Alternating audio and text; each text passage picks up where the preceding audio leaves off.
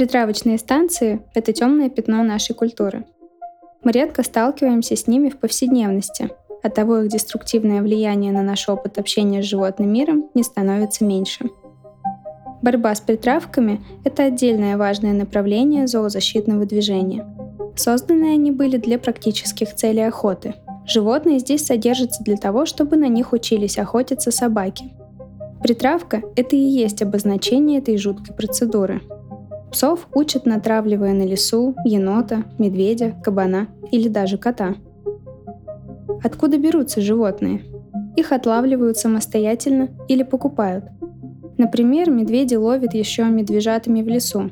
Их могут найти зимой. Маму-медведицу убивают во время зимней спячки прямо в берлоге, а медвежат забирают. Цирки продают притравкам медвежат, которые плохо подлежат обучению – Других животных можно купить в зоопарках. На одной из станций группе исследователей и исследовательниц рассказали, что купили медведя в интернете по объявлению. Лис для притравочных станций также покупают на зверофермах. Типичный аргумент в защиту таких станций и самой притравки – животные не погибают после, а доставляются обратно в вольер. Также они утверждают, что всем животным оказывается необходимая медицинская помощь, и мало кто обращает внимание на то, что помимо очевидной жестокости самой затеи, животные в процессе получают раны, от которых впоследствии могут погибнуть. А даже если и нет, что произойдет с теми, кто систематически подвергается такого рода насилию?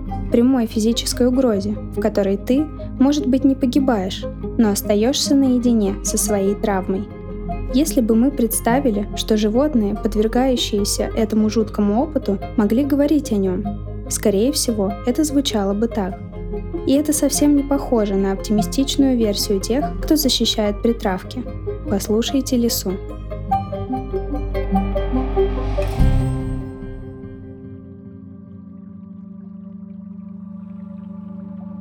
Когда-то мир был для меня домом, самым безопасным местом. Я была юной, озорной, открытой, дерзкой, смешливой. Здесь я другая. Я напугана.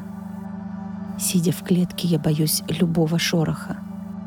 Вокруг ходят люди, которым нет до меня дела.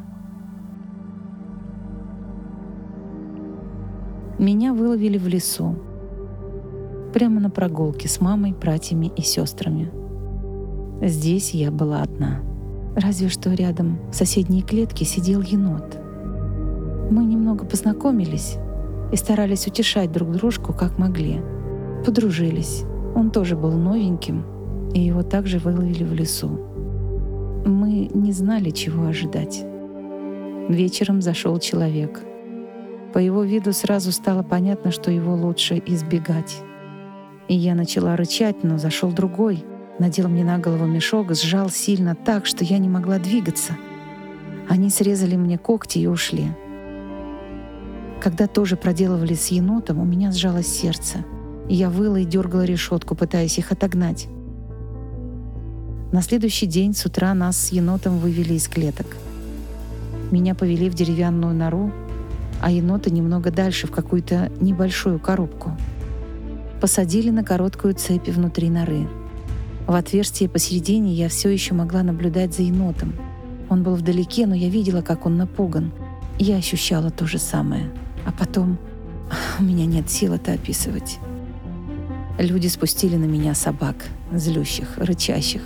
Они кусали меня за лапы, в бок. Кто-то умудрялся даже за морду. А я ничего не могла поделать. Цепь не давала убежать. Когтей больше не было. Если я пыталась укусить одного пса, на меня кидался сзади другой — не знаю, от чего бы я умерла скорее, от страха или от ран, но внезапно я увидела, что енот мчится ко мне. Каким-то образом ему удалось бежать, и он пытался отвлечь внимание псов на себя. И у него получилось. Те начали кусать его так же неистово и со всей жестокостью. Я была в ужасе. Пыталась прокусить эту чертову цепь, но ничего не выходило. Через какое-то время я увидела, что енот упал на землю без сил. Он был еще жив, но больше не мог сопротивляться. Псы загрызли его у меня на глазах под радостные возгласы людей вокруг, которые поощряли собак за весь этот ужас. Меня вернули в клетку. Клетка енота оставалась пуста два дня. Затем туда посадили барсука. Я знаю, что всего через день или два моя клетка для него тоже опустеет.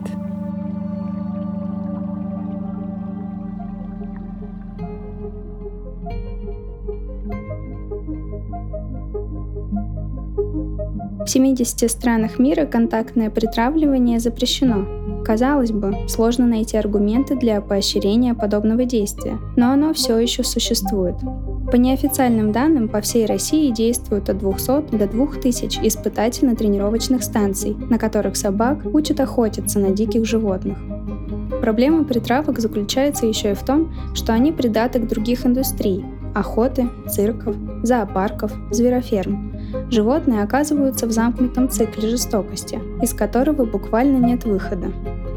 Но ведь если нам хочется чувствовать себя нужным и любимым, быть в безопасности, животные хотят того же. Это базовые потребности для всех живых существ. Следующую историю расскажет медведица.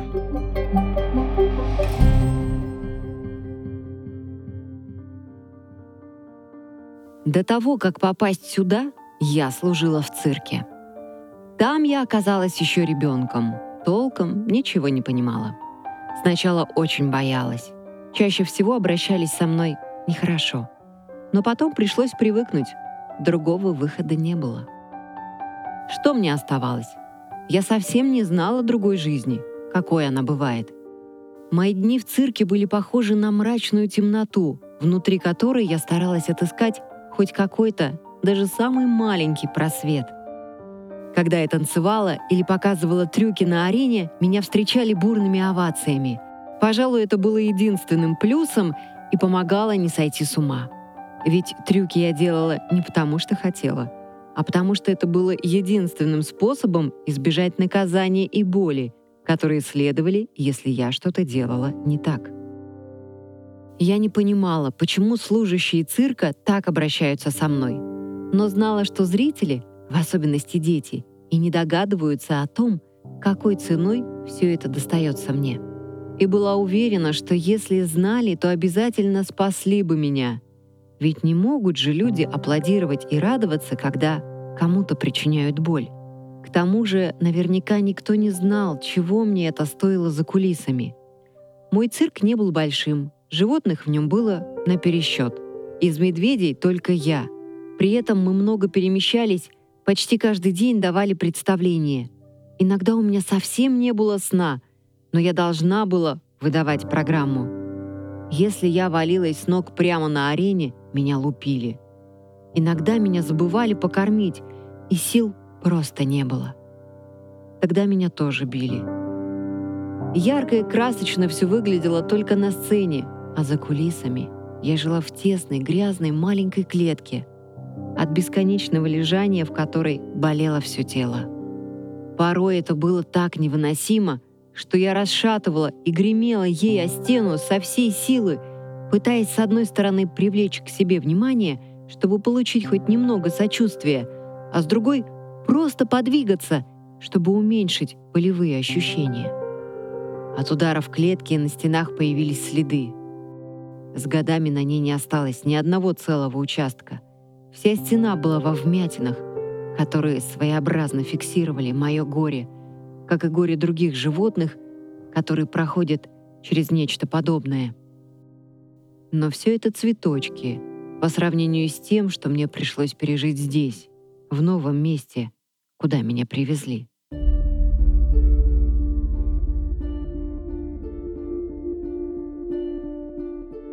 Это случилось буквально пару дней назад, но я до сих пор не могу прийти в себя. Поначалу все было похоже на мои условия в цирке. Тесная клетка, вокруг безразличные люди. Из цирка меня увезли из-за старости, видимо, стала ненужной. Но если в цирке давали хоть какую-то еду, то здесь не кормили совсем. Надели тяжелую цепь на шею. Так я лежала день. А на следующий, ближе к вечеру, пришел человек и потащил меня за цепь куда-то. Я видела, что это место похоже на трибуну, как в цирке. Только все грязное, меньше людей. Хотя некоторые из них были с детьми. Когда я увидела их, я немного воодушевилась. Значит, я могу и дальше просто давать представления, пусть и в таком странном цирке. Меня довели до места, прицепили к какому-то шесту. Я осталась одна посреди людей, которые смотрели на меня и не знала, как показывать трюки, если мне мешала цепь. Но я попыталась. Встала на задние лапы, как обычно, помахала лапой, будто приветствую детей. И тут я увидела, что издалека на меня несется стая собак. Я уже встречала собак раньше в цирке. Все они были очень добры ко мне – даже приносили еду, когда я была голодная.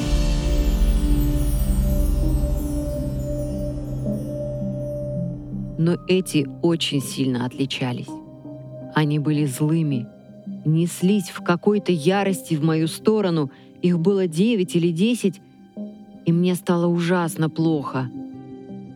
Первая добежала и тут же набросилась на меня, стала кусать меня за бок, да так, будто пыталась вырвать мне его — Остальные набросились спустя минуту и начали меня буквально раздирать на части. Я не знала, что мне делать. Я никогда не умела драться, я умела только смешить людей. Тогда я решила просто лечь на спину и поднять лапы. Может, хотя бы так они поймут, что я не опасна. Но они продолжали кусать. Я сжалась от боли и ужаса, чувствовала, как из меня течет кровь. Но самое ужасное было даже не это. Когда я мельком взглянула на трибуну, я заметила, что люди, а главное дети, радуются так же, как если бы я каталась на велосипеде по арене цирка. Только сейчас меня буквально убивали. Я не понимала, за что. А потом я услышала издалека, как человек сказал своему детенышу, что это потому, что Мишка плохой — это не укладывалось у меня в голове. Неужели вид моей смерти может радовать кого-то так же, как представление в цирке? Мне было обидно до слез. Но даже слез было недостаточно для той боли, которую я испытывала в тот момент. А потом, наверное, я потеряла сознание и очнулась уже снова в клетке.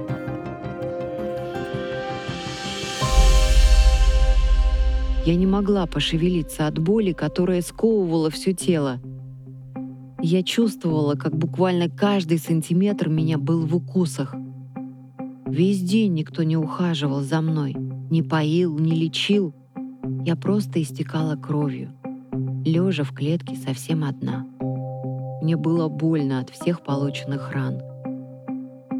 Но еще больнее от мысли, что я, пытаясь сделать все, что от меня хотели люди, так и не смогла заслужить их любви и тепла. Была ли эта жизнь моей настоящей? И можно ли вообще назвать это жизнью? Вряд ли. Но я не способна была изменить все в одиночку. В человеческом мире нам, животным, нужны люди-друзья, люди-подруги, которые смогут помочь таким же несчастным, как я. Я все еще верю, что они есть, несмотря ни на что.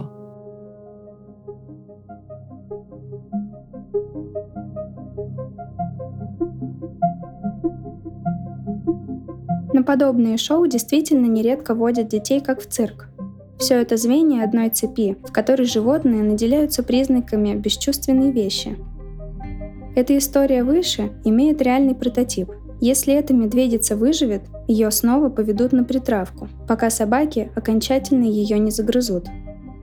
А чтобы придать животному товарный вид, раны замажут автомобильной краской. Такое вот ноу-хау некоторых притравщиков. Никакой помощи и сочувствия, только садизм в чистом виде. Тем не менее, находится немало заинтересованных в том, чтобы лоббировать законы, легализующие подобные средневековую дикость. Только благодаря таким законам, точнее пробелам в законах, притравка продолжает существовать. Однако законодательство – вещь очень изменчивая, и если даже 10-5 лет назад нам было сложно представить, что за жестокое обращение с животными человек может получить уголовную статью, то сегодня это происходит все чаще. Придет время и для притравок. Совсем скоро эта лавочка жестокости будет окончательно закрыта, в том числе и благодаря вам, неравнодушным к этой проблеме.